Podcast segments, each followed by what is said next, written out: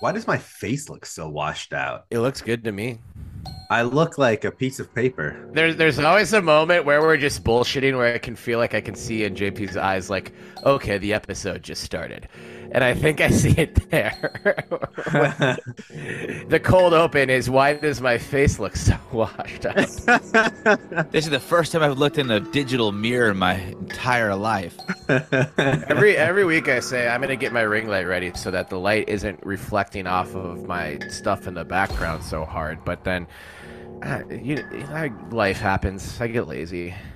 It's so hard to set Yeah. up a ring light. Right. It is. It's hard to set up a ring light, guys. It's already snowing outside on No. October 30th. I saw that. I looked at Minneapolis weathers today. Minnesota's quarterback doesn't have an Achilles. Give me a fucking. Who's the break. backup? Sean Mannion. Sean Mannion. Now Sean Mannion is the backup. Oh, who came in for uh, Kirk was fifth round draft pick Jaren Hall out of oh, Brigham Oh, nice. University. Oh, so, oh, not nice. You guys are getting like an inch of snow tonight. Yeah, Oh, I know. dude, that sounds so cold.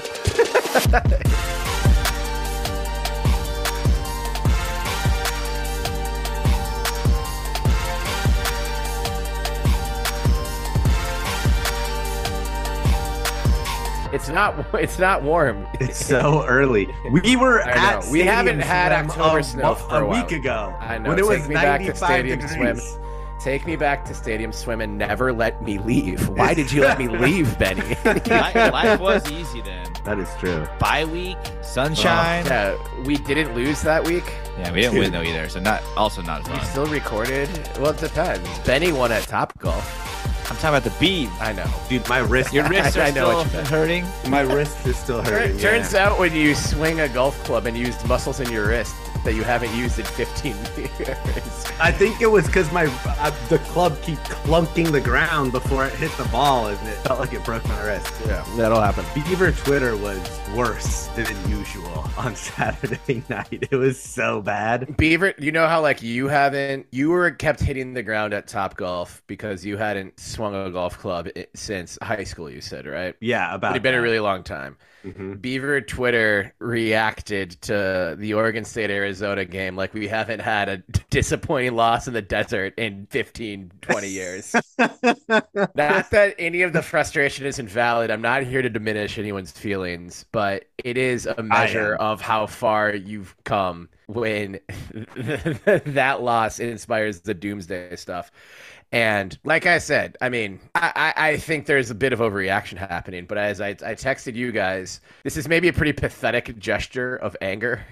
I threw an empty miniature fireball plastic bottle across my garage as hard as I can. Nice. And and it did Nothing nothing, happened, because but I did like pause Ah. immediately afterwards. It's like I, I didn't have a father who did that kind of thing, but I could see myself in some like Shakespearean horrible drama where you have that like drunken rage moment, whatever, and then the second afterwards you're just like, I'm just like him.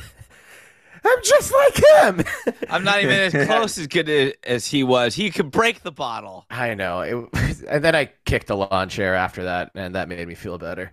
Wow. But- you were on a path of destruction. I wanted to destroy every indestructible item that's that stood in in my way in the garage. Um, but yeah, you know, this final score of the game: Arizona twenty-seven, your Oregon State Beavers twenty-four. Uh, score of this episode 114. That's episode 114 of the Belligerent Beavs podcast. Thank you for tuning in, Beaver fam, from wherever you are.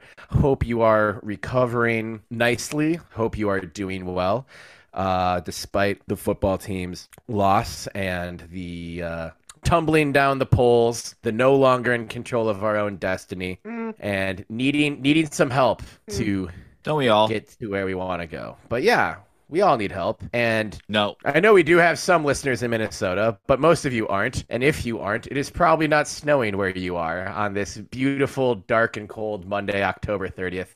This is Terry's cry for help. So if it's not snowing where you are, at least feel Help. a little bit good about that.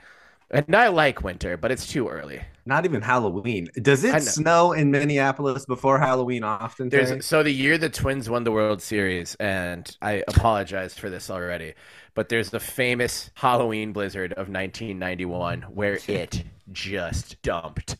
And it still has so much local lore. Like the old heads love talking about the Halloween blizzard of 1991. I do remember there are photos of me going trick or treating on that night. No one had costumes on. They did have costumes on, but they just had coats and mittens and hats and scarves covering up everyone's costumes. I think we probably went. I was three and my sister was six, so I think we just like went around the block, which is probably what we would have done anyway.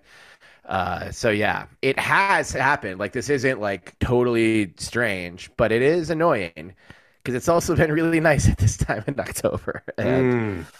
God damn it, it's not it's not what I needed after you took you took away Oregon State as a one loss giant. You took away my professional quarterback's Achilles.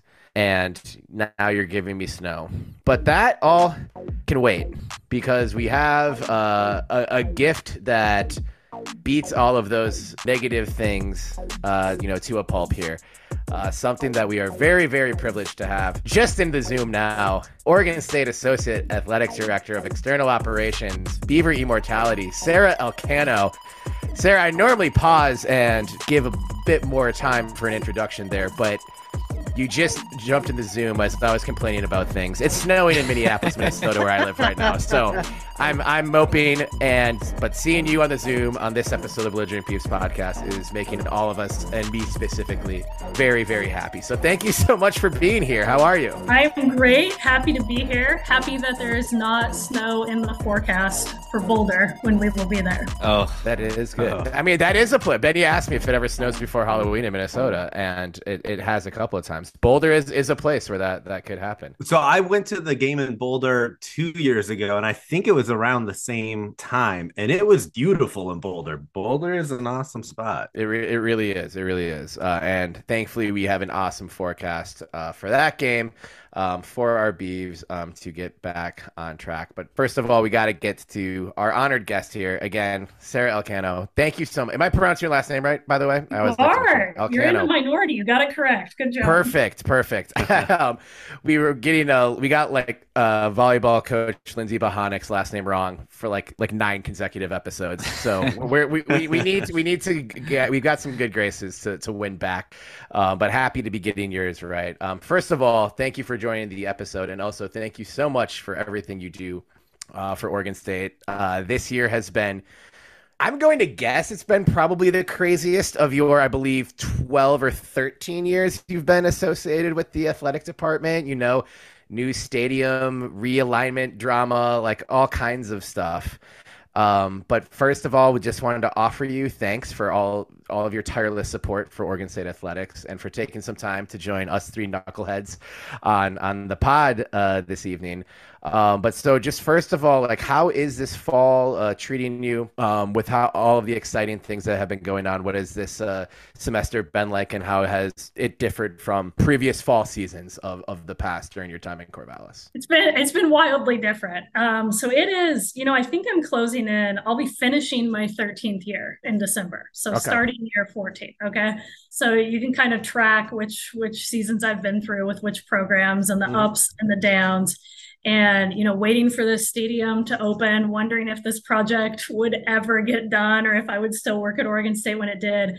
Um, so it, it's been a, a really complex intersection of all of these elements in, in one fall and overwhelmingly positive still, but certainly, you know, it's it's a great thing to be opening a new side of the stadium, but there's a lot that goes into that, right? And so there are a lot of complications behind the scenes leading up to it. Um, still working through some kinks on that side.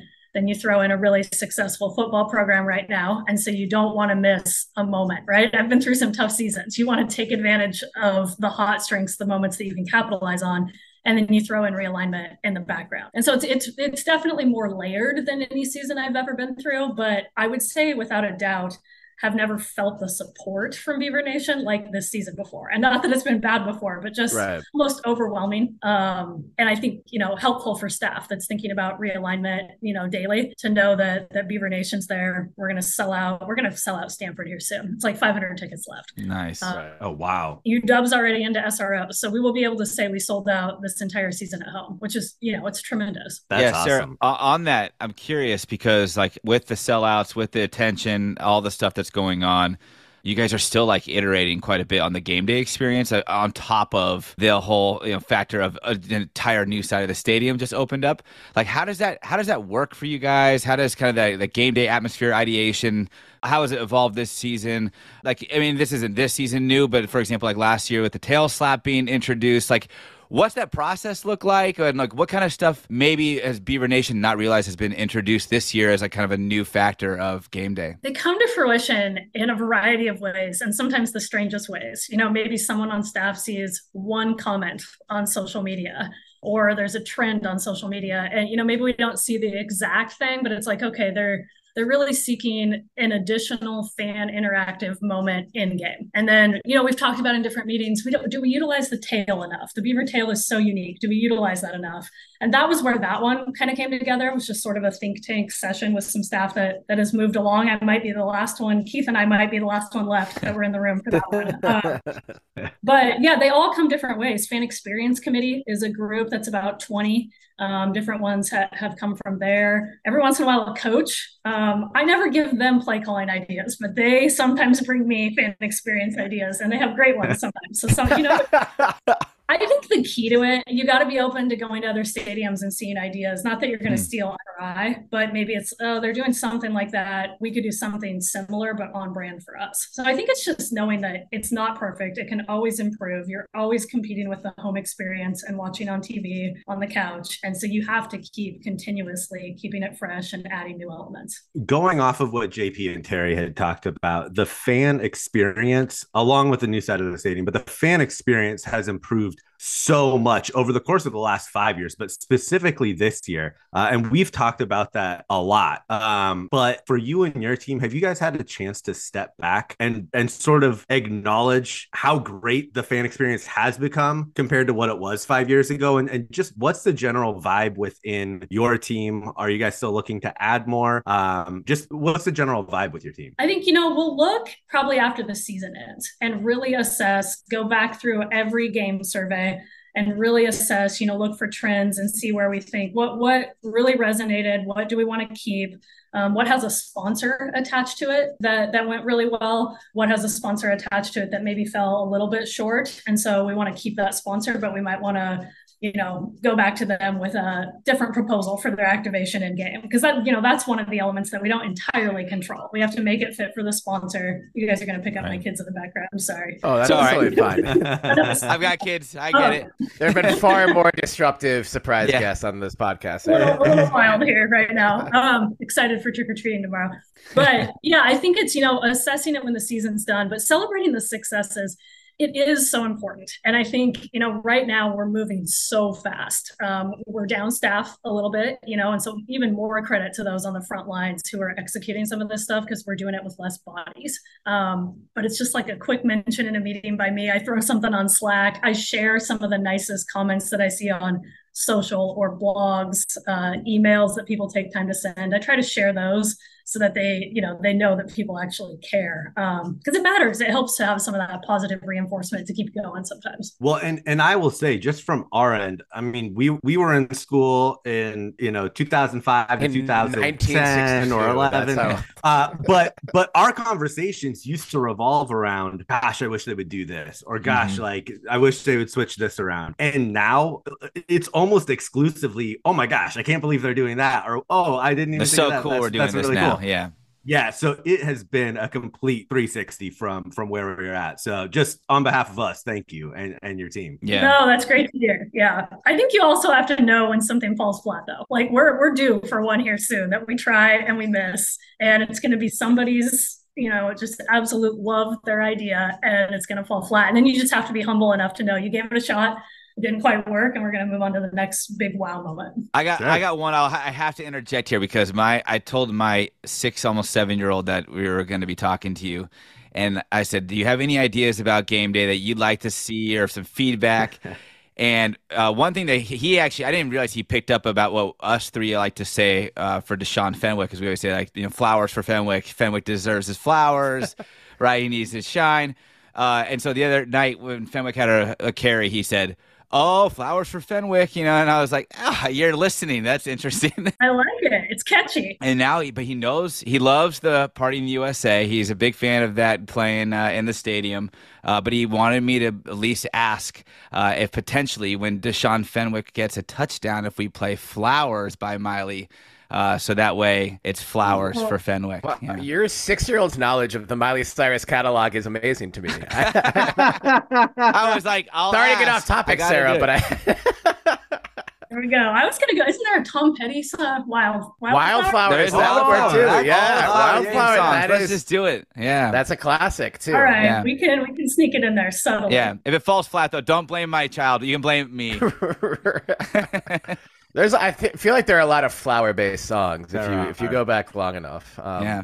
And not to make this uh, just uh, a, podcast episode where we're just asking you for things, Sara, but you mentioned positive ideas, things happening on social media, and sometimes just needed a sponsorship attached. This is kind of a confluence of all of those things.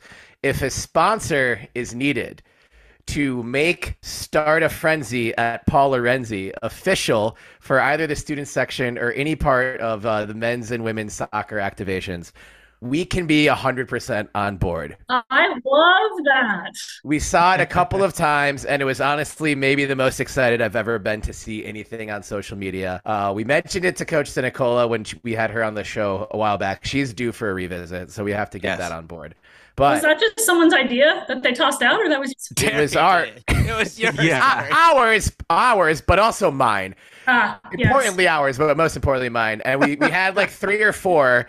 We were asking Coach what she w- thought, and she said, "I, I like Frenzy at Paul Lorenzi." And we've seen it used on a, a couple. I think it was is it women's soccer Twitter feed. JP, It was a tweet, and then this- there was also, I think, like a marketing email about tickets. there's a graphic or two, and I'm We're gonna like, credit "Oh." For that. But if we we plant this seed with Keith, you guys just watch it. Keith takes my worst half baked ideas and just makes them brilliant. Cool. right, we'll be we'll be indebted to the athletic department forever for that. And there's not many high rolling potential donors out there quite like the Belligerent Beef. Yeah.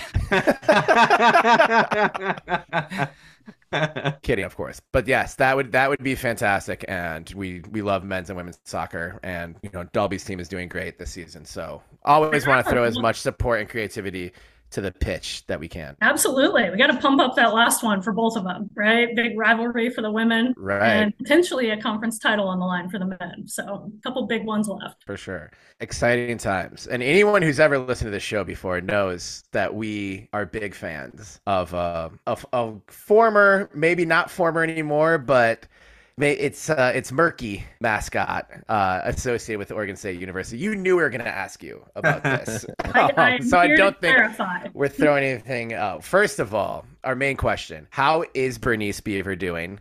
Uh, I know it was a lot to for her to step out of her retirement, but is was it an overwhelming experience for her? Is she doing all right? And uh, what what is she up to uh, since making her triumphant return to the field on homecoming weekend?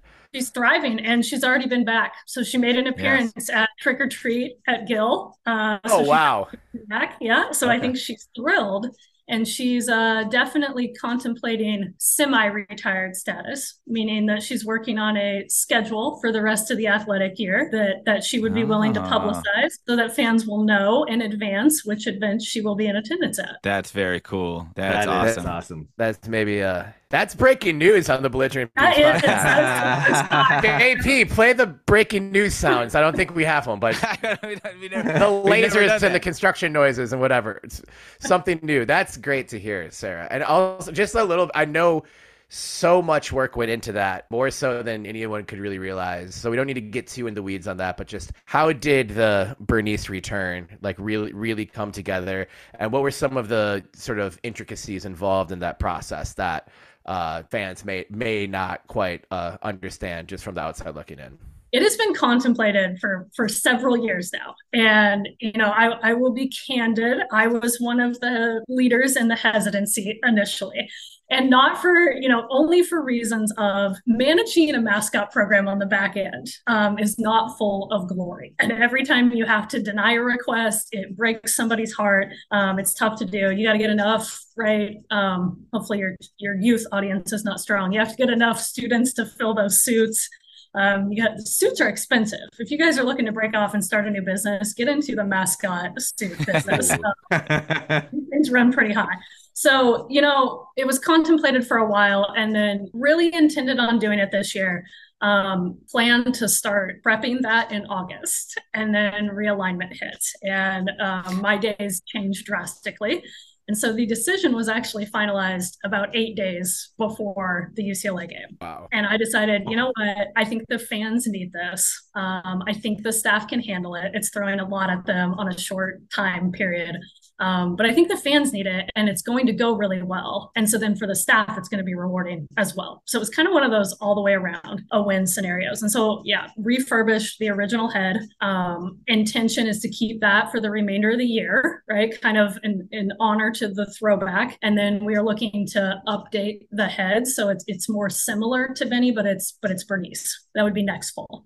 nice. Nice. So she'll even be making a return next uh, athletic right. calendar. I, I, love all of this sort of future talk. She's uh, back. She's back forever. I think we'll always keep her kind of semi-retired, but back forever. So not at every single event like Benny okay. is. Always somewhat present, but never fully there. And I, am working on the taglines. Right. It's something when we update the head. How are we going to explain that? And it's like right. semi-retired looks good on Bernice. Right. That's like more interesting for a mascot too. You can do more with like the backstory. Like it would be kind of funny if there was this oh, like if they're like you didn't know that a mascot was going to be there every single game. Right, right. And so then I don't know the the, oh, the I like that. Limitless. Um, I you know I think there's going to be some merchandise coming around. Ooh, um, nice. We're going to monetize Bernice. Uh, not the reason for bringing her back, but we don't. um, and then I yeah I I was overwhelmed by the amount of I think especially I don't want to say older alums. That's going to make me feel old too, but the alums in the age range that it really resonated with, as well as the young girls. I just the number of people that reached out to uh, you know a lot of staff saying this meant so much. And I have daughters, right? I'm a female, and I didn't even realize how impactful that was going to be for so many people. So that's why I think it's important. Obviously, not everyone was in attendance at that one football game, so mm-hmm. I think it'll be additionally powerful to have her at a couple women's basketball games, a couple gymnastics meets, and you really start to think about how many little girls are in attendance at those. And I mean that's that's just that's as good as it gets for me in this job. Yeah, yeah. I mean, I dropped you a note afterwards because I, I didn't I didn't anticipate this happening, but like my daughter had that same very very real experience of like I'm terrified of Benny. He's the scariest thing on the planet uh, just because he's a giant furry beaver that she doesn't see every day. And then she sees Bernice, and it was like a, a, dramatic shift in like the way that she wanted to approach her. She wanted to give her a hug. She was so excited. She didn't stop talking about her. Brought her up multiple times. Asked to see her again. So I mean, even at two years old, right? Like that's clearly impactful for her. And um, I thought maybe she was just like, oh, it's another fun mascot. Cool. Like I'm excited for it, but. I think it, I think it went deeper for that for her just because the she could identify with her a little bit more. Um, I, I have a question about UCLA and the game, uh, and uh, like going into the consideration for bringing back Bernice. Did you guys talk to any other schools? Because UCLA has Josie Bruin, right? So she's kind of involved with Joe Bruin. I know there's some other schools that have a pair of mascots. Did did any of those conversations happen, or did you guys look into just kind of how they operate and get ideas from that? Couple years ago, we reached out to at least all the West Coast schools that that have multiple mascots. Maybe they have like a senior and a junior. Nevada has yep. like Wolf and Wolfie Junior, right? And so we reached out and kind of learned how they managed it on the back end. How often did the other ones make appearances? So I still had some of that information saved. Um, but this really was a we had done the homework. We had done it years ago. Let's we just we just need to decide we're doing it and let's do it. Yeah, that's so. Awesome uh, you had alluded before that you weren't necessarily on board at the beginning of these conversations, but just high level, um, what were the reasons a that uh, sort of brought you over to the other side of being in favor of it?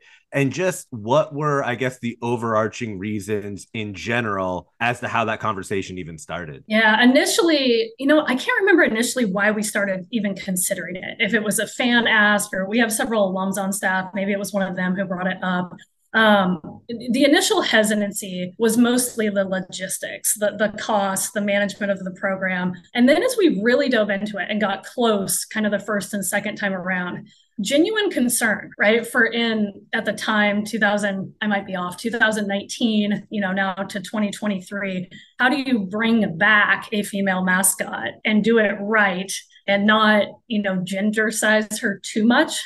Right? When you really think back to like female mascots from the 60s, 70s, 80s, it was very obvious hair bows, huge eyelashes. Most of the time, you know, the uniforms were very similar. A lot of times in cheer uniforms the entire time, no matter what event they were at. So we, you know, we were hesitant because we didn't want to mess that up and kind of because of what I just said, right? It was going to be so impactful for so many young girls. You want to make sure you do it right. And so there was a lot of thought, um, multiple staff, a couple who were amazing. They might not want me to say their names. And I'm like, I'm not the person to style her. I need, I need someone. I'm going to put her in a hoodie and, and basketball shorts. Um, I need somebody else to style her. So, so you know, a couple of our females on staff helped with that. And it's like, okay, it needs to be Nike, right? And how do you do this? She's sporty and she's back, um, but distinguished from Benny, right? Draw, draw a big difference there. So that's a piece as we go forward. And like I said, this was a make the decision. And you know what? We'll figure out some of these details as we go. Because as we get into some of these other events, you know, at women's basketball, women's basketball uniform, why not? Um, but what's kind of that neutral uniform that that she'll have going forward? Benny, when he makes random appearances, his default is the football uniform. Um, so for Bernice, you know, we're leaning towards, if not exactly what she came out with wearing at homecoming UCLA game, something really similar to that. That's she awesome. did look good. She had a dope outfit. On. Yeah, I was yeah. jealous immediately. I have one last question, and that is uh, there is all this talk about how Oregon State and Washington State may get the assets to the Pac 12. Um, if that goes into the athletic department and funnels into uh, your organization, are there ideas that you guys have that are held back by financial barriers? And could those potentially come into fruition uh, if the um, budget was boosted a little bit? Yeah, I think there's always pieces out there there, right? Um, where we're trying, you know, we'll go through a budget cycle even in a normal year. And, you know, we make asks in a marketing budget or a creative budget. Um, and when push comes to shove, you have to pick, you have to prioritize. And that's how we end up with maybe, you know, one or two really big wow things each year. Um, there's one, I'm trying to think if I, how much I want to tease it. Um, it falls along the lines of the chainsaw. It has something to do with the chainsaw. That would be a Ooh. powerful visual in stadium um, and that's one that i'm you know if we can get if we can get the dollars behind that one i would love to get that off ground. That would be the the biggest visual change to reserve for next year. Ooh. there's other smaller things. We painted the walls behind the student section black that looks year. really good. It looked yes right? agreed. Yeah. So like one of my pet peeves i think i said this earlier today on the joe beaver show one of my pet peeves is blank concrete in, in stadiums. And you don't want to overbrand oversaturate but it's it, it can be missed opportunities, especially when it's on the televised side of the stadium, right? It's impactful for those in the stadium, but it's also how you look on TV. And so being able to paint all the blank blank concrete black, but then brand some of it as well is a place that I'd like to get. When you when you look at the new West Side right now, now it just makes other parts of the stadium stick out that I never noticed before. Um, so now now your mind starts thinking about what to do in those areas. We had somebody. Uh, was it Roger? Who was it on? Uh, recommended that uh, maybe it was um, Big Game Boomer. It was uh, uh, the north end zone. Uh, the the the roof of Valley Football Center should have some sort of aquatic dam display where a beaver, you know, comes sliding out into a pool of water and starts chewing on some wood after every touchdown. So if you're if you're, you're, trying to fill, you know, some of the the blank areas in the stadium, that one's got to be up the there. The one dream, you guys, I've had two dreams dreams that may never come to fruition. But if I say them here, maybe maybe they will. One was a play structure designed like a beaver dam, right? So it's a oh. zone, but it's designed like a beaver dam. Oh, that would be awesome. Forestry industry uh, sponsors on it, and they can offset some cost, I'm sure. Um, but then you have Benny and Bernice, right, in the den. That's where they sign autographs pregame. Uh-huh. You go to visit in, but it's a play structure in game. That's one. We we contemplated it as part of the West Side project. Didn't have the room and space the way it had been built out. So I don't know, maybe down the road. Um, the other one, man, I would love a live mascot. I'm so jealous of every school that has a live mascot and all the stuff you get to do with it and ours is not the easiest, but I don't know. We have a great veterinary school. Maybe, maybe there's something there. Right. At the same time, it's promoting all of the different departments across the university that, that is true. elite in their own fields. That Forestry. is, which is important. That is important. Right. Yeah. Amazing. Maybe a podcast studio that a you know podcast or two can. There we go. Record live shows in. I don't know.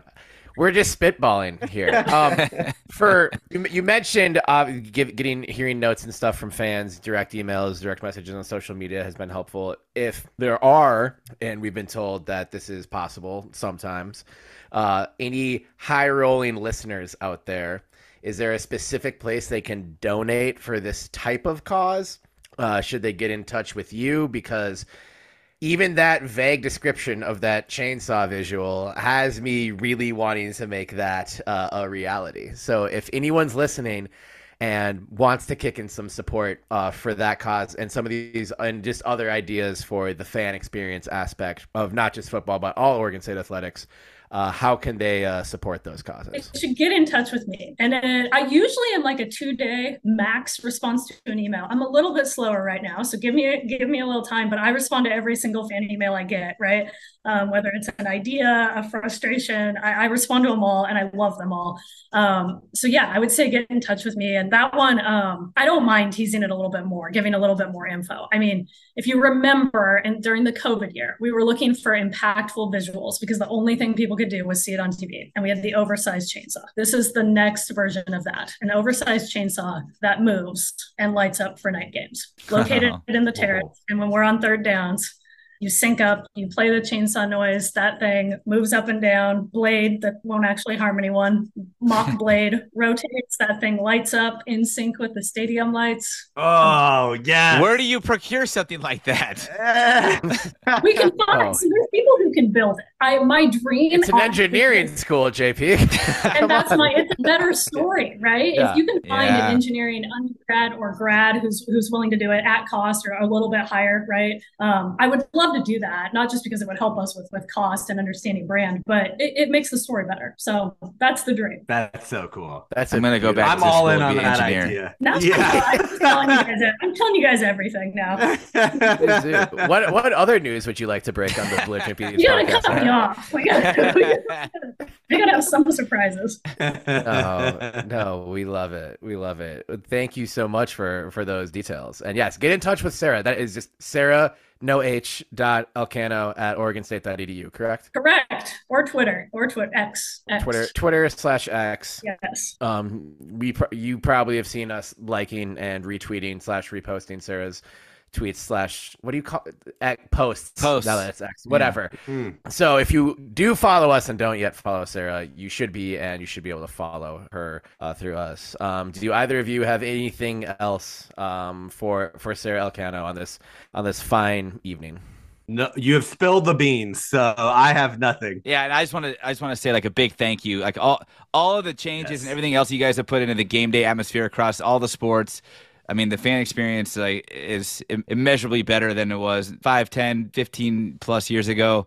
Um, and I think it's uh, it's a welcoming environment for everybody too. So it's not just fun for the college age kids or you know the older alumni or just the kids themselves the young kids it's everyone i think can go and have a good time and appreciate different parts of it so you guys do a really wonderful job you know making sure that that's uh, the kind of experience everyone gets no yes. appreciate that that's the goal and i will pass that on to the all the staff that plays a role in that yeah sure. please do please awesome. give extend our thanks to all, all of those hardworking individuals um, as well uh, Sara Elcano, everybody, thank you so much for being here. Sara, thank you guys for having me. Keep I love what you guys it. do. So whenever you want me back, let me know. For sure. That will Deal definitely do. come sometime soon. All right. Thank cool. you, Sara. All right. Thanks, Sara. Thanks, go Sara. Bees. Go Bees. Wow. We got breaking breaking, breaking news, news um, from the one of the higher ranking officers in all of college sports, Sara Elcano on the yeah. Belligerent Beavs podcast. She is awesome, doing an awesome job. Just fantastic stuff all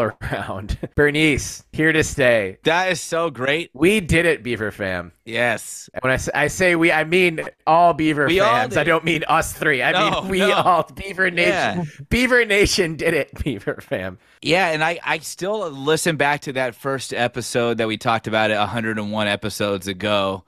And I'm like, it or 102 at now, whatever it was. But I'm like, we were kind of digging for content, I Drunk. guess. Yeah, but like we were truly just like, what are we supposed to talk about? It was so early on, and we thought that, that was we like Bernice. I mean, it wasn't the first time we had, as a friend group, talked about Bernice or had heard other people talking about Bernice, and so it just was. It was supposed to be kind of an interesting story, but I think we really all were like, wait, yeah, this makes no sense that she's not here, uh, and not not only did we start to like vocalize on social media, but I think we became more receptive to other people who had also been vocalizing on social media. And like we just all kind of combined forces, I think, at that point. When either we joined their fight, they joined our fight, or whatever way we want to look at it, or we joined each other's fights. Yep. It's great to see that they're listening. I mean, that is clear indication that the athletic department is listening to the fans.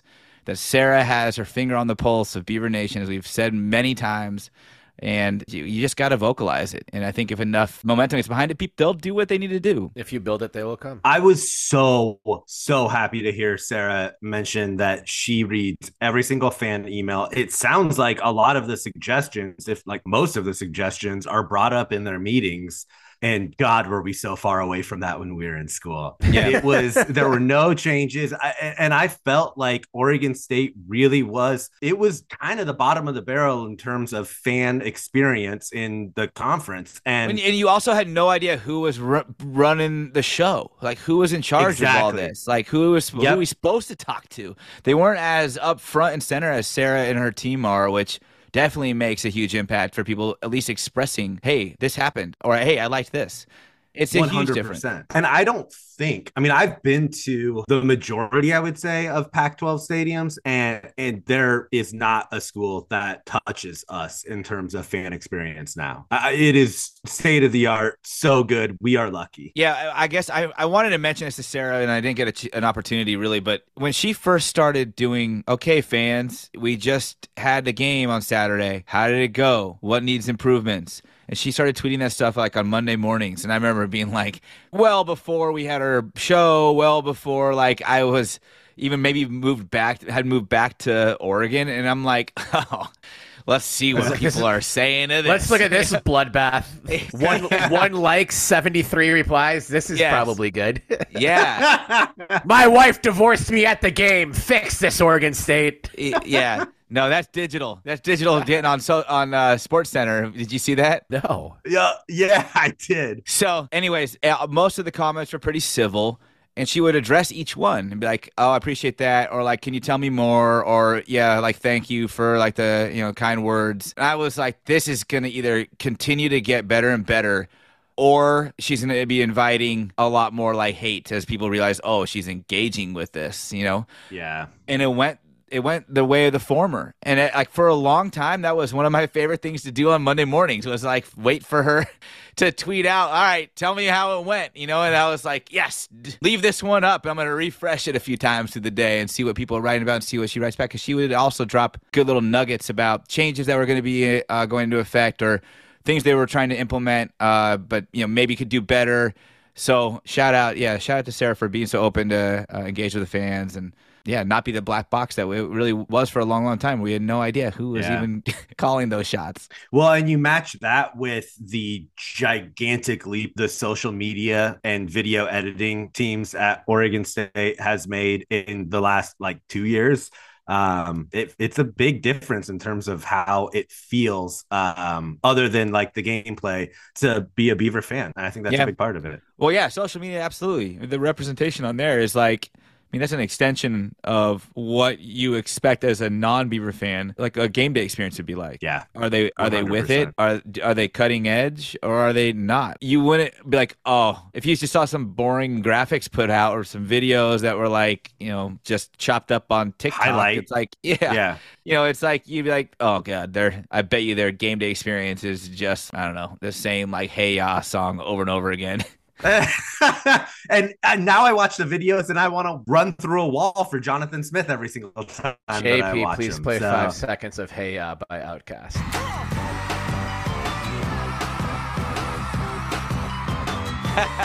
I knew it. And speaking of social media, we have to move to the most popular segment, uh, according to social media, and that is, of course, the Reagan and Beer segment.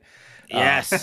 Shout out Reagan. we've- Looking forward shout to out Reagan. next week. Yeah, Reagan is very popular. Us uh, drinking and saying what beers we are drinking is, is not so popular, but that is not Reagan's fault. In fact, it's the opposite. Well, I have, Um, I have an idea for this. I think that if you're listening and you want to enjoy a beer, now is the time to pause the episode, look for one of our beers, or in Benny's case, something extracurricular, Other. and then, and then once you have it, come back to this point, hit play, and you can drink or participate with us Or whatever. in real Yeah. time, and that would be Yeah. that'd be fun. Could be a beer. Could be a bunch of the Halloween candy that you have stowed away. Yeah, Ooh. yeah. Could, what what could are they? be- Don't don't do candy corn though. No, so no candy, candy corns. Yeah. It's wax. So this is my You're eating that's my- wax. I I don't. I, I don't want to keep getting off topic, but my first year as a homeowner, first year probably having trick or treaters, I'm trying to be the full size candy bar household. Don't Oh, do yeah. that. Uh-huh. Because then you'll always have to be the full Then I'll, size. then I'll candy always bar have to be, and it'll get it'll get expensive. But I like as a kid, I remember how much that meant to me, so I'm trying it. I have like. Thirty something full size, and I have, Yeah. I have no Good gauge call. of how many kids will be. Well, here. I'm gonna tell you why that's a good idea. I have backup. I have backup regular size Halloween candy. You too, don't need in, it. in Oh, case that's I run out. Yeah. I well maybe you will because you don't know how many you get. But like we used to think we were gonna get a lot at our house, and then first year we didn't really, but we weren't really home. Then the next year we were home, but we that were like, well, did we get a bunch, or did people just come and dump our bowl because we were out for like the first half of the night, and we only put out like half the candy. Um, but then the uh, last couple of years we were home like the whole time. And we bought a bunch of candy, the little ones, you know, like little handout ones. We were left with like four pounds of candy afterwards because the bags are so Oh. massive and that we didn't we didn't have enough trick or treaters, So we were spending like forty dollars on bags of candy that we like. Fine, I'll keep it. I'll eat it. But like, I don't eat the candy that often. Like, it took us like eight, No. ten months to get through these bags. So this year I went the other way and I said I'm just going king size because I'll spend less and hand them all out, and people will be happier. So.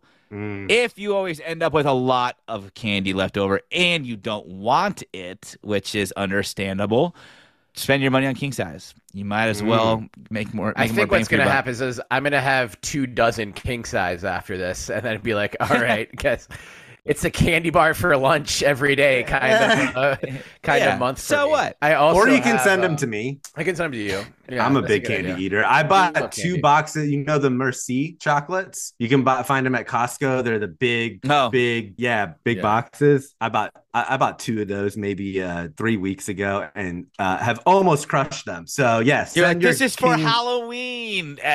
Yuri, this is for trick or treaters. And there's three left of your six dozen you bought from Costco.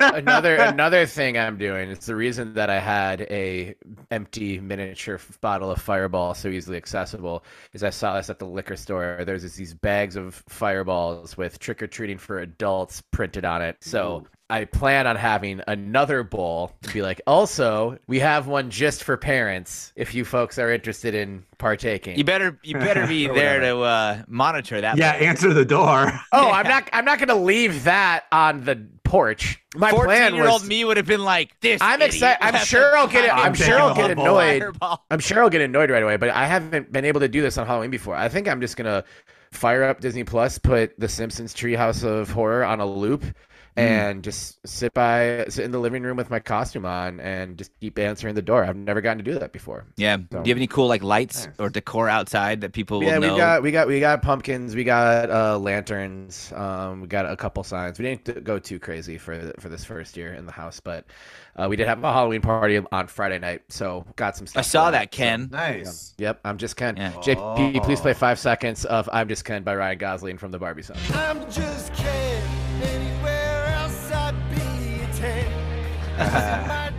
Dude, the one thing that sucks, well, one of the things that sucks about having three dogs is I can't have trick or treaters. We have to do the bowl on the outside of the house. Oh. My dogs go absolutely crazy. bananas anytime there's a knock on the door or Man. anything that sounds like a knock on the door. We put Well, Lola up in our bedroom, and then she's just like falls asleep.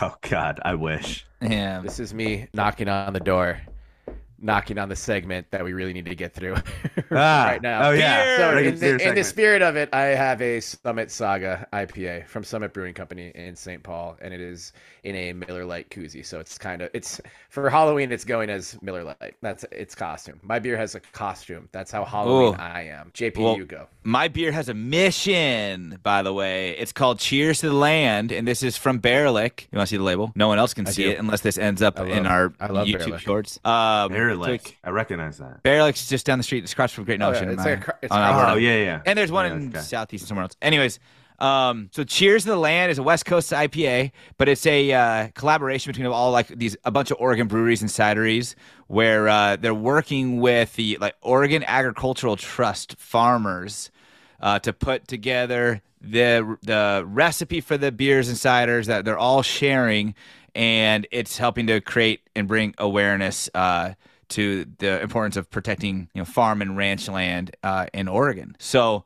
Um, Oh, nice. O- OAT, I guess, just a, a little synopsis. OAT is a statewide nonprofit land trust, partners with farmers and ranchers to protect their land uh, for the benefit of Oregon's economy, community, and landscapes. So, um, thought it was cool. Thought it would be uh, fitting given that we, uh, Oregon State Agricultural College, and our roots are always uh, as an agricultural school um, and the importance of said agriculture, even in today's modern world. Uh, these beers wouldn't exist without our farmers. So, cheers to you guys. Yep. Yeah. 100%. Cheers to them. Um, speaking of farmers, that's a good segue into mine. I do not have a vice tonight uh, because I smoked my purple Urkel last night and ate almost everything in my entire house. So I can't do that Including the again rest tonight. of the purple Urkel. yeah. Uh, So- no, my dog, my dog took care of that. We Oh, spent yeah. Saturday night in the emergency Oh, my bedroom. God. Um, but uh, I I think I can say this on the podcast, if not edit it out. But I am uh growing two types of plants. One is called uh sunset sherbet, and the other is called Girl Scout cookies. Both are weed plants, but I am going to um cross pollinate them, I guess, and create my own called rainbow cookies. So I, at some point in the future, I don't know how long it takes, we'll have a review on rainbow cookies for Wow. you guys. I'm excited Yeah. for that one. Me too. Can we like get a like a, a immediate reaction uh review as well? Like, can you just get a? Can you record yourself? Emergency episode once Yeah. the rainbow cookies are ready. I just want to see I the true the true reaction to Yes. what kind of monster you have built. Become. Well, Yeah. Cheers! Cheers to rainbow cookies, then. JP. Cheers Yes. to Rainbow Cookies. Cheers to farmers. Cheers to Reagan Beers. Cheers to Sara Elcano. Cheers to Cheers to Sara. everyone. Holy shit. She is awesome. Such a blessing to the Oregon State Athletic Department. Yeah. I hate to be the one to do this, guys. You know, it's not a blessing. We've got to talk about Two a loss. We've got to talk about despair in the desert. We've got to talk about falling down to 16th in the AP poll from 11th. We've got to talk about going six and two. And we've got to talk about now facing something of a must win in Boulder, another road game after dark. Um, apparently, I normally open it up to the two of you and say, what would you like to talk about first? And then we kind of go from there and try, sometimes successfully, sometimes not so successfully, to hit on all of the talking points. But with this game, I think um, apparently there was a fake field goal in this game that a lot of people have a lot of feelings about. So maybe we start there. The score is 10 to 10. Oregon State is on the 13 yard line or so, looking to go up 13 10 with three seconds left in the half. Uh, it had seemed that they were going to fake a field goal earlier in the game, but a delay of game was called, maybe thankfully, uh, which prevented that play from carrying out, and they just kicked the regular field goal, and ASAP made it, as he's wont to do. This one, ASAP, to his credit, had a little jump, had a little juice got some yards, but didn't get in the end zone. Uh, as the kicker of the team is famously not a running back or a wide receiver. And he is quick for a kicker. Are mad now. I want to start this with being like, okay, the team lost by three points. We could have had three points there, and that's just dangerous thinking. Oregon State makes that field goal. The, the game script changes. It's it's you just don't want to assess things that way. Obviously, that three points would have been huge. Three points are valuable on the road. They're even more valuable. But just the fake field goal, and then just kind of this notion that we seem to be overly aggressive to a fault with some weird plays in road games. Uh, that Smith might not be coaching or calling plays with the same comfortability that he does at Reser. Obviously, things change from home to road, but I do. There is there is that weird onside kick against Cal. There is some aggressive trick plays uh, and fourth down calls in the loss at Wazoo. I guess just let's start with the fake field goal and move on from there. I thought it was a very bad decision. Uh, I would have been fine if they were just like, no, you know what, we're going for the end zone here and kept the offense out there. I I prefer kicking it, but even if it's like we're going for as many points as we possibly can get, that's one thing. A fake field goal run to Sappington, God bless his heart, seems like the lowest percentage shit you could call so there's not even like the oh this is the analytics argument here so i don't know if it's just they saw something and they were determined to try it but it certainly has left a lot of fans with a rough not good taste in their mouth. And i just want to hear your guys' reactions to that play and how it sits against the backdrop of uh, this loss. Yeah i um number one to reiterate your point a game is not won or lost in the last play of the second quarter. It's just not. Right. The score is indicative of that field goal making a difference, and it would have made a difference, but it doesn't mean that that game goes into overtime at the end. Um, but I I like I like the overarching sort of scoped out ten thousand foot view of what Jonathan Smith and company are doing. I think um, you you called out the play, the onside kick against Cal. If we get that and score, we're up either 17 to 3 or 21 to 3, but that game's out of reach. If we score a touchdown on a fake field goal against Arizona on the road, it's not a uh, backbreaker, but that changes um, a lot going into the second half. I don't like the call. I, th- I think it was uh, an overly aggressive call, especially when it's a 10 to 10 game. Three points are much more important than a game that ends like 50 to 42 at Cal. So points are um, a luxury in a game like that. But it, Smith is going for um, not the jugular, but he is going for building that momentum in the second half and um, and, and sort of uh, putting one of the nails into the coffin. Not not close to the last, but you know sometimes you have to do that. And, and I think people that second guess the call um, is to- that's totally fair, one hundred percent. But to say that Jonathan Smith lost us that game, number one, ha- have respect for the man. He had brought us out of the depths of hell to be knocking on the door of a top 10 uh, of the top 10. Uh, Jonathan Smith did not lose us this game. Brian Lindgren did not lose us this game. I, I thought he called a, a, really beautiful game, to be honest. Um, the call wasn't good, but all this uh, other talk about how it ruined the game or how it really um, affected uh, uh the how it was the culprit of why we lost is that's nonsense. If I can just jump right in quick, sorry, JP, but I think uh, beautifully said all around, Benny. I think more so than the call is on these sort of special teams plays. This fake and the onside kick specifically, the execution seemed really off. Yeah. I think having Sappington run it from where we are positioned, especially with no time left for another play, just felt yeah. odd. And we just didn't look ready to execute that onside kick at Cal. So I think that's part of the extrapolation of the frustration is because it's not just like, oh, these plays got called, they got met with better defense, whatever. It just seems like it came completely out yeah. of left field. It wasn't the the intention of the play call that was the problem. It was the play call itself. I think that people have the biggest issue with. And Terry, you alluded to this. If you're going to go for it and you want to go for a juggler or you want to carry momentum, fine. But then leave your offense out there. Give like somebody yeah. that you can actually trust have a, a a fairly decent opportunity and chance uh, to get you, you know, the 20 plus yards. Like you're not going to get that from a kicker, and nothing against ASAP, but like I think he thought it too. And I also think that there's something about the preparedness and something about the execution.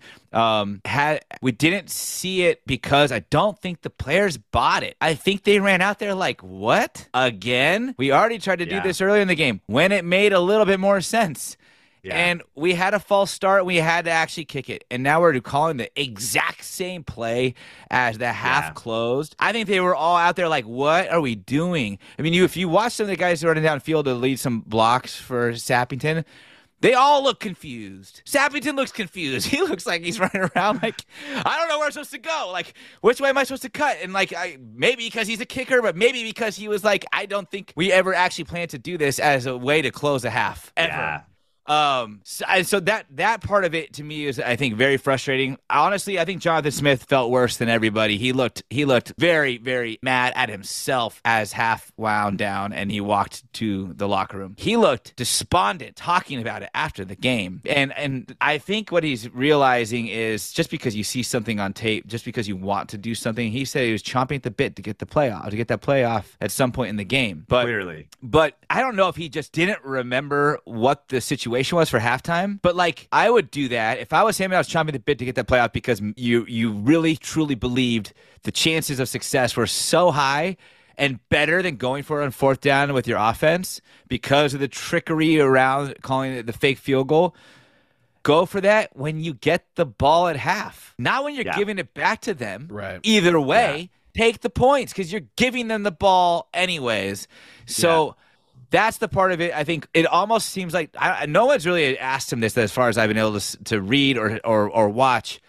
That did he know? Was that the intention? Was to go for the fake, even though at the end of the half that was going to happen regardless. After that point, Arizona was going to start the second half with the ball. Like Yeah. I just feel like he realized, like, oh, I just kind of shit the bed on brain that one. fart. Yeah.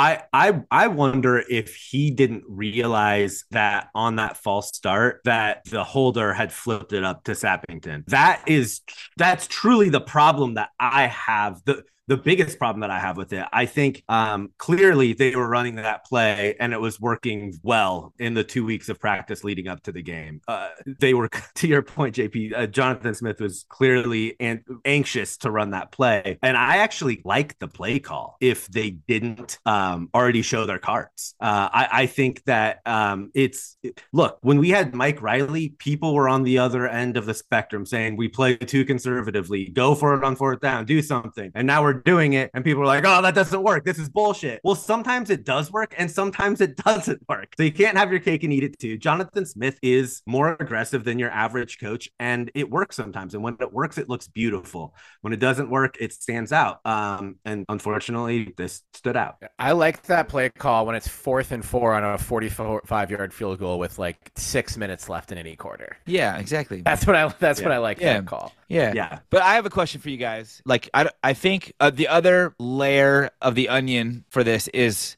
it, it's play calls like this that are questionable, execution that's questionable as well uh, when we're on the road. But I don't think Yeah. it's anything that happens at home that we just do better or call better. We just don't do it at home. I, So- I think there's something to that. I think he's pressing on the road. I Yep. think though, if he wants to play like that and he wants to call games like that, great. Like you just said with Riley, we we were clawing for this because he was so vanilla. I mean, the most crazy thing he did was like go for two in the Sun Bowl. I mean, like it was. He went. He went for it on fourth, and because there's a few times he drove me crazy with Wayne and how he did go for it on fourth. I'm just But saying, like it wasn't that consistent. It was like point. once a season, if even, that he would have a play where you're like, oh my god, he, And then all of a sudden, pull that one? five times against Oregon in the Civil War when he Sure, could have kicked yeah. field goals. Anyway, Yes. that's not the game we're here to talk about. Yeah. So do you do you think though that again I think that there's something about the confidence level of the players when these plays get called when they're maybe confused about why. And I don't think that Coach Smith needs to ever really explain why. Uh, I think he has proven that he understands and knows why better than a lot of people that listen to this, if not everyone who listens to this, uh, and also probably all the players. So I, I don't think he owes an explanation, but I definitely think he needs to drive some confidence that this works. There's only there's only two home games left. One of them is against Stanford at home, which hopefully, knock on wood, you know, Stanford has played all right, but hopefully, knock on wood, it should be a, a, a pretty uh, easy, if not decisive, victory. I would The easiest game on our schedule. yeah, I would err towards Yeah. still not decisive because you just never know. It's the pack, whatever. Do you run a trick play at home and let the let the players have some confidence build back, let them feel a little bit better that is it's something they have to press for, or do you not and you just scrap it all at some point because because if you run it at home and it also doesn't work and the fans now are not just on, with their Twitter fingers, they're on They're top there. of you. Right. Yeah. And there's Well, I want no him to go- that if you're a player and you're like, we've now had this play call I twice. just I want game script to dictate it. I I wouldn't say he's called a trick Well, sure. play at home, but the sort of game clinching touchdown against Utah, fourth and inches, we line up to do sort of the uh, Yes. tush push or Yes. the brotherly shove, and Yeah. the hesitation from DJ pitch to Silas, like that is that is a play that can get blown up against a defense like Utah for a loss of six. I wouldn't call it a trick play. I think it was a deceptive play. but it was And- also but it not was- in a scoring situation per se. It ended up being a scoring play, Sure, but it wasn't at the expense of No. points. Yeah. No, I want him to kick it more, especially because, well, there are two other factors we need to talk about in this game. That is the tackling on defense, and then Fourth also quarter tackling was DJ just not being sharp. Both things factored into the outcome of this game as much as any fake field goal call did. But yes. three points on the road in any kind of competition is valuable. It's good to get points. It's especially good to get points when it gives you the lead going into a half, especially when you have a great defense like we have. Three points is never bad. The only time you would be like, what the hell are you kicking a field goal for is when you're down by four or more with like less than two minutes left. Yeah. That's the only time I'd be actually upset about kicking it or quote unquote taking the points. So I know we've gotten touchdowns in the past. Uh, there's probably, you know, someone can crunch, uh, can grind that tape and figure out exactly what the point total is of touchdowns that either came directly on fourth down or came from going for it instead of kicking it on fourth down on the same possession but it just feels like he's forcing a square peg into a round hole and doing it because he's on the road. He didn't need to press. Being 10 to 10 with Arizona at Arizona Pac-12 after dark is a perfectly fine place to be. Yeah. There's nothing there's nothing shameful about that even in years when they aren't as clearly talented as they are now. Even Like if they went for the field goal and missed, and it was yeah, it was 10-10, It's like You're I mean, you fine, you, you went 'cause- for the points at least, so it's still fine. It's tied. And I think the thing that the thing we haven't talked about that I think is almost uh, as much of a fumble as uh, doing the fake field goal was the clock management on that drive. You um, yeah, caught, could- caught the ball with 25 seconds left on they ran it they the ran it down to 15. 8 for no reason. You had two you had two timeouts not one you had two timeouts so why we weren't taking a timeout there I, I mean that obviously was not a decision that was a blunder someone was not fully tuned into the game or something but that is 100 coaches out of 100 coaches given that situation are calling a timeout there so Yeah. um, I, I don't know what that was about. That that was a really um, unfortunate end to the second quarter. Um, and you're right, DJ was not super sharp, but I will say to give credit where credit's due, uh, the games previous to Oregon State that Arizona had were uh, against Washington, USC, and Washington They're, State. they're fantastic. Well, but Penix, Caleb Williams, Heisman Trophy winner last year, and Cam Ward, all of whom are probably going to be playing on Sundays, two of them definitely, uh, combined for one touchdown. Arizona's secondary is legit. Yeah, Uh, they are. Very, very, very I, good. I wrote today no one in the country has done a more impressive coaching job than Jedd Fisch has done yeah. over the last three years. Maybe and he has two Smith D's one name. in Jed. He has two just if you D's in didn't Jed, know. and he spells Yeah. fish, F I S C H H H H H. H H H. You do not fuck with him, Jedd Fisch. No, the other H's are silent. Actually, there's an S H H H. So it actually says shh, like don't say this. Don't do it. Well, we knew Arizona was going to be a tough test. Weird things Yeah. happen in the desert. He's It's- saying and- shh, it's like and- don't wake them up while they're sleeping on us. Sorry, I just had to. And and one one thing I think all fan bases have this, but I certainly saw it prevalent with the Oregon State fan base over the weekend is that this was something that we fucked up. This was a win that we somehow shit the bed and didn't win. Uh, look, that call was bad. Arizona played out of their fucking minds on Saturday night. Arizona played really, really, really well, and we made some mistakes. But I thought we played a clean game. We had what two penalties? Right. We had Yeah. missed tackles just- for sure. Yeah, the missed no- tackling was definitely like, it- but that was like salt in the wound by that point Yeah. because it was clear. We were trying to strip the ball. Yeah, And we that Arizona was going to little bit. control their own destiny, and the only way we could do it was forcing a turnover. But instead of actually just trying to get the ball back organically, we were like you know pressing for a turnover and. Our, our tackling looked atrocious, absolutely Yeah. atrocious. Um, I do want to I want to I want to echo what you were saying about DJ. I think that DJ played a great game. I think there were some throws where he looked off. I think some of the throws though that maybe he looked off. Um, it was more about the intended receiver actually not being where they were supposed to be uh, or looking when they were supposed to be. Um, and so, not so much on him. I would probably be able to attribute four or five of his incompletions right away to somebody who wasn't actually uh, keeping their eyes on their quarterback, um, which, of course, you don't want to do that all the time. But the route looked like it, it, was indicative of them having turning and giving him a look, uh, and they and they weren't. Um, but he still got rid of it in, in good timing. And he also still was a very like we had very few negative plays, if any, I think, uh, with DJ on Saturday. And when the play broke up, um, I, I think some people have criticized that he maybe was too quick to throw it away. I think that uh, I don't I don't think that's possible. I think he was hanging on the ball line. too long. I think maybe he, maybe he was a, a little bit indecisive on something, but I also think he was smart to know like you you got to measure your gambling. Uh, Terry, you wouldn't understand this because you just freely uh, gambled in Vegas, gambled away your money in Vegas. I I quit once I I hit a point of losses and I quit after that. Don't make the listeners think I'm. I did too, and then I pulled out more money. Yeah. Okay. so Jonathan uh, needed to learn how to be a calculated gambler. And I think that DJ is more calculated than a lot of people give him credit for. I think that he realizes when to try to force a play, when to not. Uh, our team and our situation, and on the road especially, there's no margin for error. And I think he, I know he threw Right. the ball away or didn't force a play. He was kind of called out in our, our Twitter spaces, but not negatively, just like I'd like to see him use his legs and do something more if he does decide to keep the ball.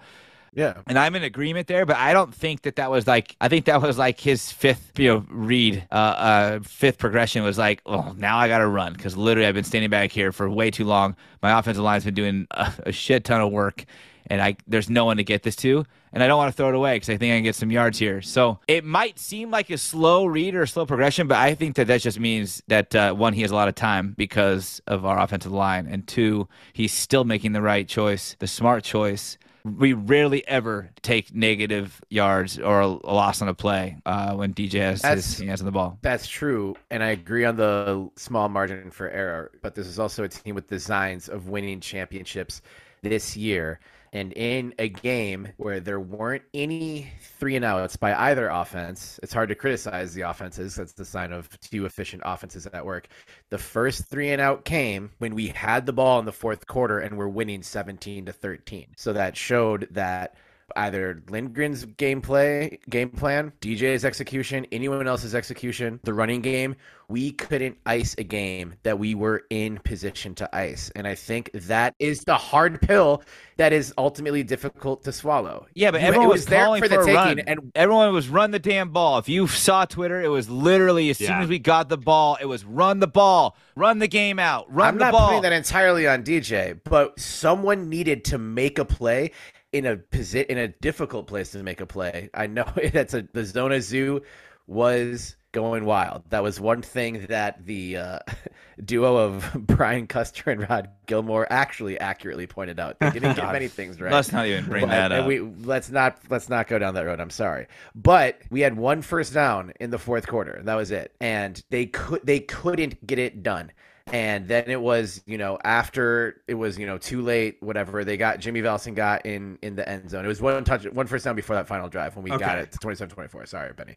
Um, and it, it just felt too little, too late. Arizona was in a weird defense at that point. Whatever. I'm not trying to diminish. Uh, you know, Valsin had a good night too, but we just felt van- all parts of our offense felt vanilla as hell when it had a chance to win the game. And I think fans are rightly frustrated by that. Yeah. Can I give you a take that I think a lot of people will not like? Um, I think it's true though. I think we talk we we talk about our defense being elite. Our defense was elite last year for sure. They they weren't in this game. I don't think anyone's gonna disagree with Our- that- our defense struggles. Our I should I should say this uh, in a different way. Our defensive backs struggle significantly more on the road than they Sure. do at home. Fifita was 25 for 32. That can't happen. That can't happen. Ward torched us. right. Mendoza for Cal, a third string quarterback, torched us. Right. Like we were Bray needs to missing get we were guys. missing Cooper Jr. in a big big way, but it can't come Agreed. down to one defensive back because guys Yeah. are going to get hurt. that if I were to look, no one you can't pin anything on one position group, No, but if there's one not. position group that played below their capabilities more so than any other, it's the defensive backs. And that was the case against Cal, and that was the case against Wazoo. Just saying. I don't think it was the offense. I think the offense played fine. The offensive line specifically played unbelievable. The offensive line was good, Yeah. very Yeah. good as always. I think the passing game was mediocre and the running game was fine. I would have loved to see more play calls for runs. I mean, time of possession at halftime. eh, Benny, you called this out. You were like, they, "Does it me or do they not have like they have like close to not 18 close to 12 in our favor in the first half. Yeah. Yeah, and it ended up being twenty nine to thirty one at the end of the game. Yeah. Yeah. Why didn't we Yeah. run the ball? I mean, Damien Damien's carrying the ball seven yards a carry. hmm I, th- I mean, I think it's because we were fighting coming back the whole game, and I agree with you. I mean, we should stick to our game plan, and running the ball is Okay, Our bread and butter, for Just sure. Just to play devil's advocate, you were fighting to come back the whole game. We had the time of possession battle won at halftime. Mhm. We were tied at halftime. We went Mhm. down in the third quarter We by had the three. lead in the fourth quarter. I'm just saying, if we were fighting to come back the whole game, there was a point that early in that, I guess late in the first half, where we could have had the lead and then run the Yeah. clock out like we should have done in the fourth quarter, uh, and didn't. So I could. s- All of this is a perfect storm for being a very frustrating game as a fan. I'm Yeah. sure Jonathan Smith. I think and, there was uh, some lack of offense- communication um, through the coaching staff too, because it just did not feel like the strong in control performance that we're accustomed to seeing with this group. No. No, So I you can't. I- I know the general reaction is to pin it on one play call or one bullshit penalty or one player or something, and it's just it's deeper than that. And you can look at anyone and be like, oh, like yeah, this guy left a couple plays on the field. This call was dumb. Um, but yeah, it just it felt like. I think the most concerning thing is that it felt like a coaching performance without a lot of continuity coming off of a bye week. And that to me is the most concerning part of it. When they had two weeks to prepare for this and Yeah. it just didn't inspire confidence. It didn't. Yeah. I still think this is gonna be a great season. I'm excited for the next four games and see what see what happens. But it was a hiccup and you already had a hiccup in Pullman, so you didn't really have one to lose. And you can still get to Vegas for the Pac 12 championship, but you're gonna need some help now. And Yeah. it really can't lose again. No, you can't. And uh, just get to give props where props is due. The non Tracy McGrady T Mac, uh, the wide receiver for Oh. Arizona, had a fucking hell of a game. But y- He's yeah, great. you're- Jacob Cowing's yeah. great. Montana Lemonious Craig is great. And Whoa, whoa, wait! Shout out Fifita. to our great. Fifita I, played I'm not. I'm not giving flowers to Arizona. I'm sorry. Piss off. But there- there's one person who does God, God, deserve. God, God forbid we acknowledge an opponent ever. Yeah, not happening. But there's one guy we haven't talked about yet who uh, needs spotlight shown I know where you're going with this, And and I agree. Jack Velling is still a monster. I was I- not yes. thinking you were going to go in that direction. I- but we, yes. have we've like this is almost an exclusively Jack Velling podcast. Yeah. I'm talking about he Yeah, broke can- the single season record on. He did. He did. He did do that. Yeah. He is a single season record Single holder all time as a tight end with touchdowns in a season. With he passed and Tim he Lewis has- and Joe Newton. and we'll have five more Damn. games to build on that. Yes. Damn. So if you want, yeah, thinking about the names in the record book that, that he just passed, I mean, those guys Right. really built made, built a template of what it meant to be a tight end at Oregon State that we've had a lot come through to try to replicate, and some have done very, very well. None of them have surpassed them in in regards to productivity. And Jack Velling is about to blow the roof off of what has you Yeah. had once been a successful tight end season. So shout out to Velling, another touchdown, Yes. and led the And we team in mentioned receiving we yards. mentioned this two weeks ago. He's on pace to break Brandin Cooks' all-time receiving touchdowns record. I'm just saying Oregon it. That'd be like, so crazy. and he and he made there's the single official the single record season. mile- broken. I Yeah. know the single season tight end receiving touchdown milestone, which is crazy. Can I ask you guys a, a question? Give me a give me a quick answer here, uh, because I I felt like the Beaver Terry. fan was split. Um, Last time your quick answer was like 15 minutes. You even acknowledged it. I went back and listened to it. It was a minute and a half. Well, that's because I what edited what it. do you, It was- what do you guys think about getting Aidan Chiles more reps than just the third series of the game? Oh, hmm. Terry, you go because I'll be a lot longer than you this time. Probably, but Betty keeps doing this with. I want a quick answer. Here's the most. What's the meaning of life? Um, I say Beaver football. That's the answer. what they're doing right now seems to be working through eight games for the most part. I like the body of work both of them have put in. Mhm. You're trying to get a currently backup quarterback integrated in a system, get them ga- in-game experience and confidence for the future while not cannibalizing your starting quarterback, and that's a really difficult needle to thread. And I think adding more series makes that even more difficult. So I say stick with what you're doing right now and giving him the third series. Okay. I say stick with the third series as a minimum. I think that uh, if we have a lead later in midway through the fourth quarter, that's sizable to score. Then Yeah. I'm just saying, like, then be a little bit uh, quicker to let DJ rest uh, and trust that Aidan can carry the game through and give him experience there. I wouldn't be upset uh, or like I wouldn't think it would be too detrimental if we also if we get the ball to open the half and we're up at half to give him the third series of the second half. But it's that within those two stipulations as well. I don't think you want to give him the ball the third series after the opponent had a chance to kind of set the tone to start the half. I don't think you want to give him the ball in the third series if we're down at halftime, let alone what happened in the first two drives after half, because you don't want to potentially kill a kid's confidence, which I don't know if that's even possible with Aidan, but you don't want to risk Yeah. it uh, if you get, you know chip away at the lead. So give him more, uh, like give make DJ's leash shorter when we, he has helped us already end up in a victorious likelihood. Um, but yeah, if you want to try to give him another another drive, you gotta you gotta make the timing right. I think the third drive of the game is like statistically not as relevant or as important as really any other drive, and that's why they've they've earmarked it uh, for him because it's just good experience, and he might be able to help the team win on that drive.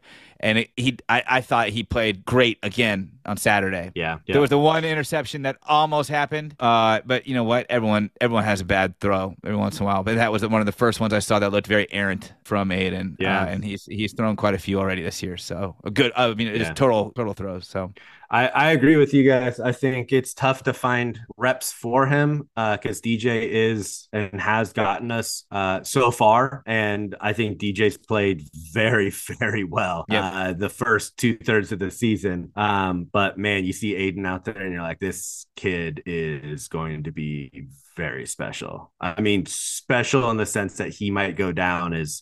I don't want to put pressure. You can say him, it. so Yeah, I'm not I going was to about to- finish that sentence. I don't I don't think that you're gonna because I think he thinks that. I think he could go down as the best player in Oregon State football history. Yeah. I think he's that special. Yeah, no argument here. Yeah, I'm fine. Moving on. I'd be okay if that happened. Yeah. Uh, Colorado in Boulder, Pac-12 after dark, ESPN, November 4th. Benny, you're not making it out to this one. I'm not, but the the game scares me. I this I don't I don't think Arizona was a trap game. I think everyone was very aware of how good Arizona was. This feels kind of like a trap game because Right. Colorado's been playing not great the last most of the season. I said this they- when Colorado was going good, and I think we're a nightmare matchup for them. Like, I know they have their athletes on the ends, Yeah. but so do we, and we should dominate the trenches on both sides of the ball. Yeah, I, I think we're the better team 100%. Um, but So it's on the road. Colorado, it's, on, the road. And now Colorado's a ton of talent. And they have Travis Hunter and Shedeur Sanders, who Shedeur hasn't played great, but he has the talent.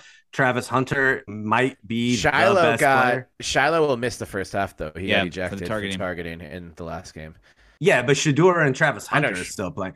I And they're and, better, and but- with our history of getting torched by quarterbacks when we're on the road, that combination scares me. But I do I think we win this game for sure. I think that this game has uh, obviously magnitudes greater uh, importance now because of what's happened in Tucson. Again, it's on the road, and so I'm scared about it because I I felt confident. I didn't feel confident that we'd win the Ari- against Arizona. I felt confident in my thought about how the game would go, which was something weird's going to happen. We're going to lose by a field goal. I mean, that's essentially exactly what happened, but it, I thought we would they'd hit like a walk off field goal, not that we would lose by three points from not attempting a field goal. Not because we we didn't lose from not attempting, but you get my point. Yeah. So this one though to me feels like we could um we could face a Colorado team that is floundering and bring our best and reset everything that we how we view ourselves, the play calling, etc. and just destroy them, home or road. Or we could be like wounded birds rolling in there and being like, "Oh no, here we are again on the road in a potentially t- not tough matchup all, all altogether, but uh, there are some tough athletes to contain Absolutely. uh, that can change the game uh, and make make us very uncomfortable. So I'm not feeling good about this game. I'll be blunt. I'm not feeling good about this game. Look at you saying nice things about an opponent. no, it's not about the opponent. It's about Tough, us. tough, tough athletes to contain. Well, they are. I'm just saying, like they are. I'm gonna mute you. You can pra- you can praise the opposition. it's fine. I'm not praising it them. shows we I'm saying a it's a challenge. Responsible for- view. All right, fine. Colorado sucks. Shedeur Sanders sucks. Deion's a terrible coach. Who He has is a fake watch. Anyways, No, is Travis Hunter part of You're- Blink 182? I have no idea. is Move on. Would you like to revisit the preseason predictions for this? Oh yeah, fine. Yes. As long as mine was that we win, It was. then do it. Benny's preseason prediction for this game was 24 to 7, which feels kind of funny now given that Colorado plays games in the 40s and 50s almost Yeah. exclusively. yeah. uh, but hey, I would like if we hold Colorado to 7 points, I'd be I'd be thrilled. Me Um, too. JP had a 48 to 13 win, which I think Ooh, let's go. to say again after I just gave you credit for whatever.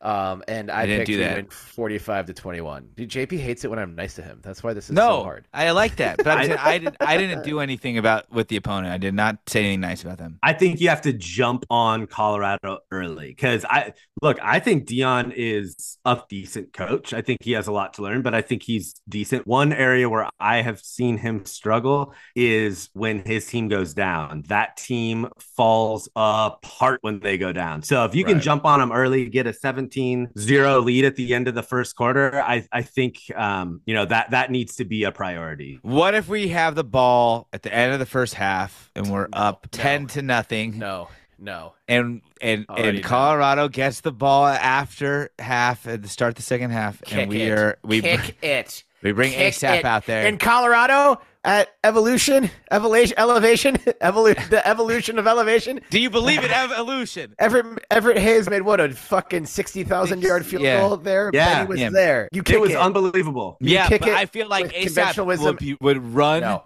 no, like a man no. on the moon. He'd be so No. lightweight and just sliding through tackles. I'm gonna and- I'm gonna mute you. There's no I'm gonna- gravity there. I'm gonna mute you. You're so far away from the Earth's core. There's no gravity. I already hate this. Kick it. You can dive in from the 10 yard line. I'm moving us on. the volleyball. The volleyball. Speaking of flowers and all the ways that we would deliver flowers to Deshaun Fenwick at all as well. Oregon State volleyball, one of the best weekends the program has had for quite some time. Beavs take down UW three to one in Seattle to start the weekend, running off three straight sets after dropping the first to beat the Huskies. The reward for that victory, a matchup with number six Washington State on the Palouse, which they won in a fifth set with the final with some dramatics at the final point, winning that set 15 to 13. That is the program's first top 10 road win since 2011.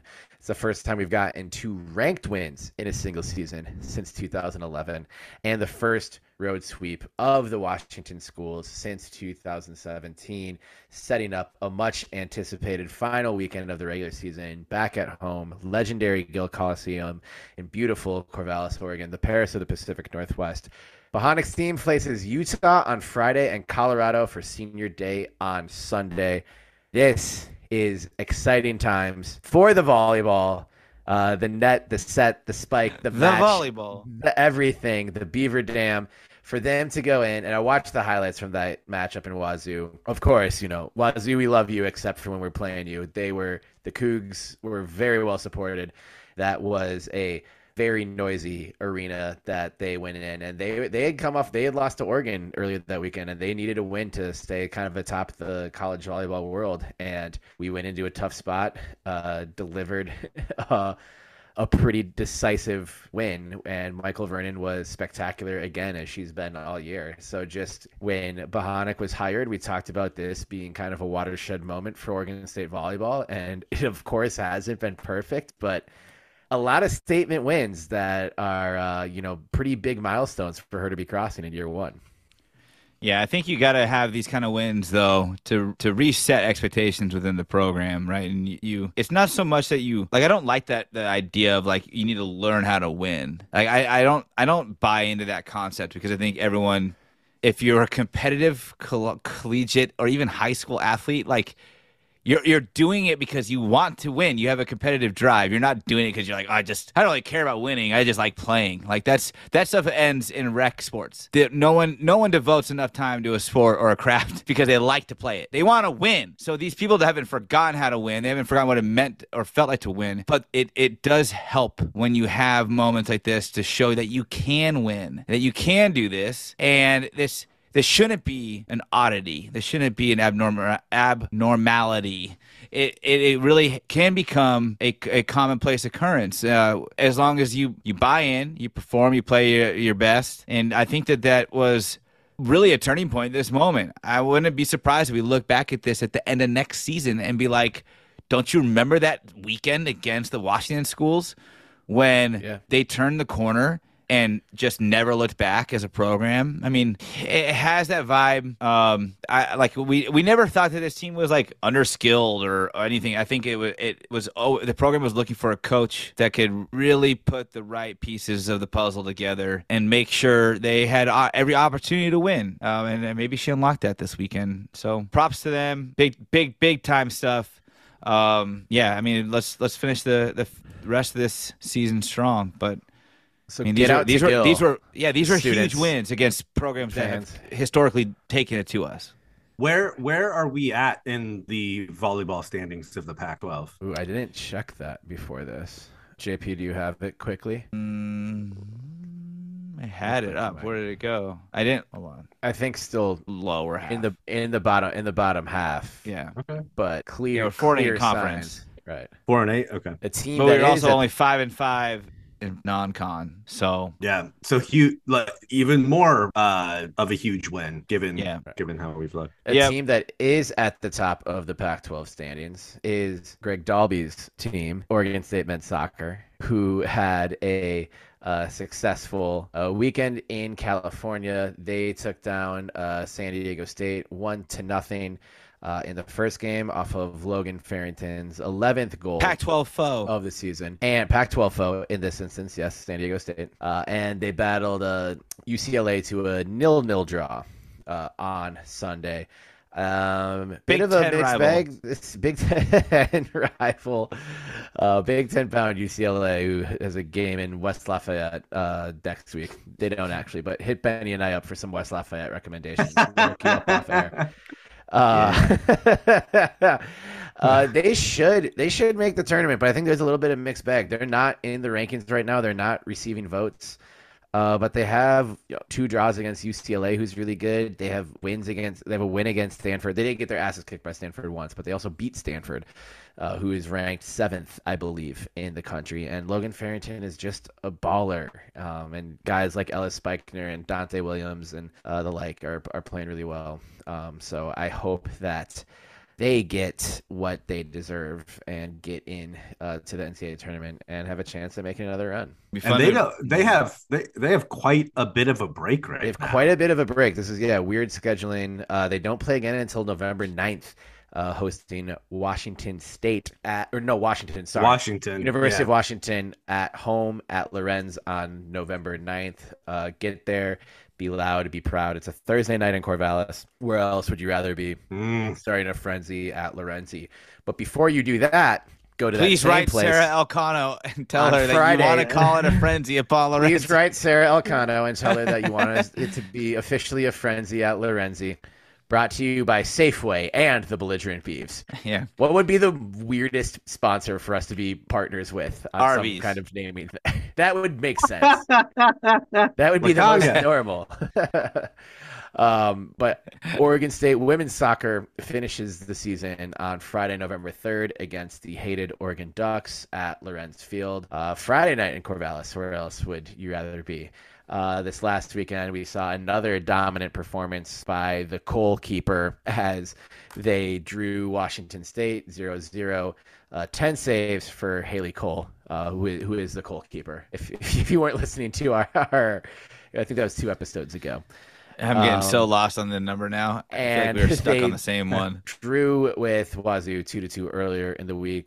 Uh, in that game, McKenna Martinez scored her sixth goal of the season and the 28th of her career uh, in that game against Wazoo, which ties her with Chelsea Buckland for fourth in program history.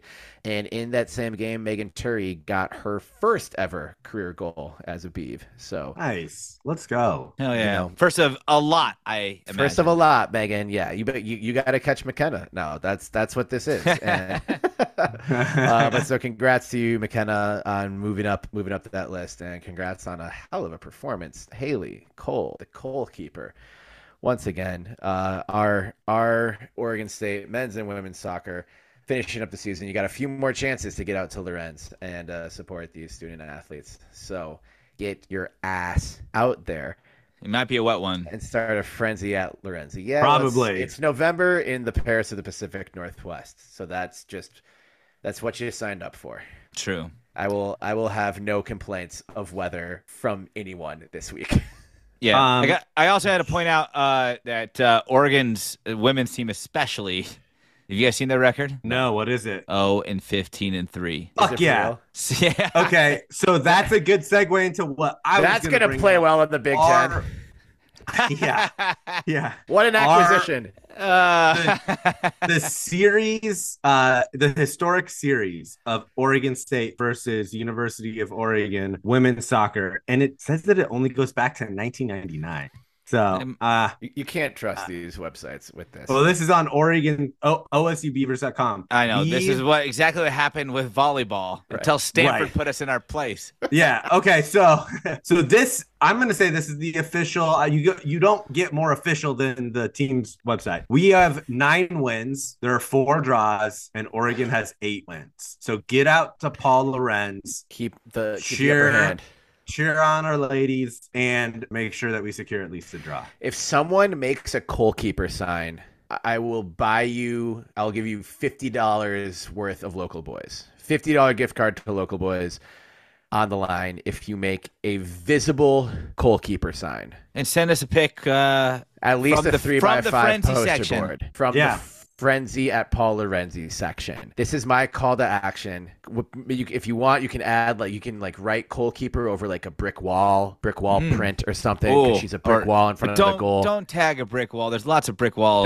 don't don't campus. tag an actual brick wall. Just like make a picture of a brick wall on a three if you by five wanted- poster. If you want to tag a brick wall, that'd be kind of cool. Yeah. Hashtag chop them. You can't spell chop them without hope. It, honestly, it's kind of reminds me of the yeah the the hate symbol we covered up. Uh, Yeah. Oh yeah. but also, it, Yeah. makes me feel, it makes you feel very similar uh, to like a I don't know something like you would have seen in the background of like a Ninja Turtles uh, scene, yeah. right? And you're Mm. like they're like walking by like, TMNT down an alleyway, and it was like. Coal, Right. coal keeper, like spray painted, dripping down a brick wall in the background. Yeah, I'd say don't tag any brick walls without uh, consent in the Corvallis area. But if you do see any hate messages already tagged on brick walls, feel free to Cover cover, up that tag Yeah. with a tag that spreads peace and love and encouragement for Oregon State. All all tenants of uh, the belligerent Beavs practice. Hmm, we don't practice So, though. But I mean, like the if- well, I, I I would argue we only practice. We are still practicing at figuring out how to do this. um, well, that wraps up, brings us to the end of another uh, spectacular episode of the Belligerent Bees podcast, the 114th episode of the show. Thank you for sticking with us this long, and happy Halloween for gosh sakes. If you're not giving out full size or king size at your household, hope you're giving out something good. Hope you've got something for the parents as well. Uh, hit us up on Twitter, Instagram, Facebook, at Bellig Beavs on Twitter, at Belligerent Beavs on Instagram, and pretty much everywhere else. Let us know what your Halloween costumes are. Uh, send us any great Halloween pics if you got them. Post them. Uh, tag us in your social media posts. Hashtag Go Beavs. Hashtag Chop 'em. Uh, let us know how your Halloweens go. One of my favorite holidays, one of all of our favorite holidays. And if you're in Corvallis, the Paris of the Pacific Northwest, have a great goddamn time this Halloween. Have a great goddamn safe time. Remember that key tenant of all great Halloweens are safe Halloweens. Have Can't a spell safe chop without safe. Can't spell chop without safe ride. And keep keep keep keep your friends in you know in your plans. Hold each other down. Look out for each other. Be safe. Have fun. And go Beavs. Thank you for listening. I'm Terry Horseman at Terry Horseman on Twitter, at Terrence Horseman on Instagram. I've been joined on this incredible episode of the Belligerent Beavs podcast by my beloved co-host, as I always am, Benjamin Lawrence Sebastian Weehage in Tacoma, Washington, aka Benny with the good quaff, aka Benny Bedlam because he's fucking crazy, folks, aka Benny Bullgame, aka Benny Blastoff, aka Benny Burner. You can follow him all over the social media channels at Benny L 1986. And of course, in Portland, JP Bertram at the Trill J on Twitter. That's at the underscore Trill underscore J because he's too Trill to be real. And at JP Bertram on Instagram. Thank you again so much for listening. Please, please, please rate and review. Give us a five star review, five stars only. We'd sincerely appreciate it wherever you get your podcast. Spotify, Apple, iHeart, Google. Stitcher, Google, YouTube. um, YouTube, Podplays. Uh, yeah, get us on YouTube. You know, we we're trying to we're, we're trying to pimp the YouTube a little bit more. We're get, we're g- giving it some more juice day by day. Um, and yeah, please share the show with a friend. Thank you so much for being here one more time. And remember, you can't spell chop 'em without hope. So chop 'em. Chop them. Chop 'em. I no longer know what to say at this part. and a huge, huge thank you to Sara Elcano.